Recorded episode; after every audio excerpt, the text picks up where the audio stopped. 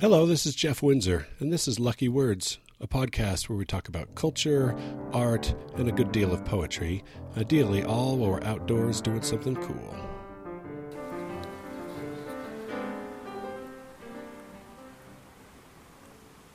I am such a dummy. I was driving along and I saw the Three Forks trailhead and thought, oh, that might be a good place to stop. There's a few cars there. It's kind of unexpected. It's the busiest trailhead I've seen in quite a while.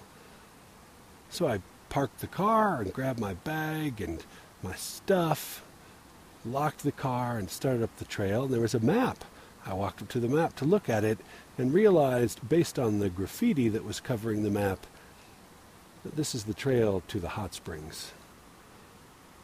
And on a day like today, at this time of day, I imagine that walking up to the hot springs, I might be the only person wearing pants. I might be the only person wearing anything. And I am not really in the mood to walk up and encounter a bunch of naked people. So instead, I walked off the trail a little ways. I could still hear the sound of the stream. But I am going to read two poems, and then I'm going to get back in my car and drive away. The two poems are by two different American poets. I've read both of them on the podcast before. They didn't know each other as far as I know. As far as I know, they never met each other. The first poem is by Robert Frost. It's called The Pasture. I'm going out to clean the pasture spring.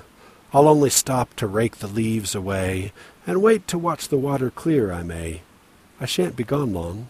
You come too. I'm going out to fetch the little calf that's standing by the mother. It's so young it totters when she licks it with her tongue. I shan't be gone long. You come too. It's a nice poem, half about work, half about friendship or family, just companionship in general. It makes for a nice little poem that I shan't be gone long, you come too. The farm imagery, the thoughts about work.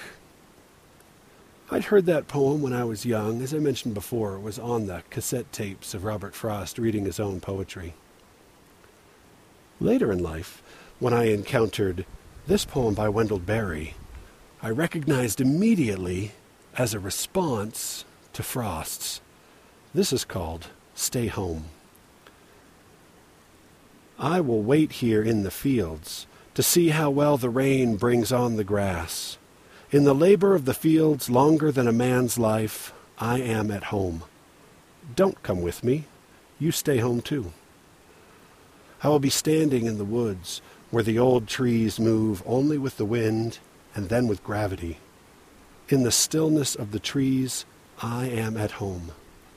Don't come with me. You stay home too. As much as I like Frost's original, there's something in the initial curmudgeonliness of Berry's that resonates with me, that makes me say, yeah, you stay home too. I like to be out by myself in quiet, still, backwoods places. I like to be with my own thoughts. I like to be able to read and think quietly. I like to be where I don't have the noise of other people and of traffic. And yet, in Wendell Berry's poem, there is something more than that going on. He's not just a curmudgeon telling other people to get lost. And we see that in the repeated last line of each stanza. He does not just say, Don't come with me, you stay home. He has described in the preceding lines what is his home. In the first stanza, he tells us that his home is in the fields. In the second, it is in the woods. In both cases, he says, I am at home. And then the last line of each one is, You stay home too. It might be in part that he is telling us that he wants his solitude. But that final word, you stay home too, is rather like when I talked about the Lake Isle of Innisfree. He's saying, You find the place that is your home and stay there. Where is your home? Is it like Wendell Berry in the fields or in the woods? I think that Wendell Berry's poem is a response to Frost's poem. I don't think, though, it is an outright rejection of companionship. It's definitely not a rejection of work.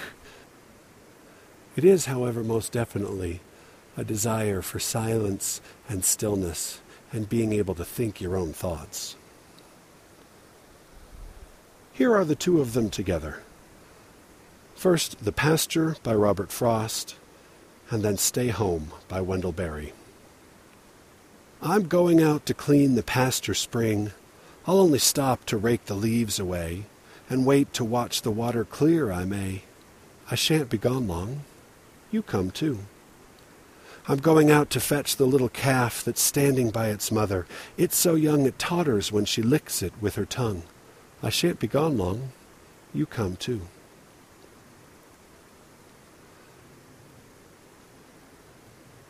I will wait here in the fields to see how well the rain brings on the grass. In the labor of the fields longer than a man's life, I am at home. Don't come with me. You stay home too. I will be standing in the woods where the old trees move only with the wind and then with gravity. In the stillness of the trees, I am at home. Don't come with me. You stay home too.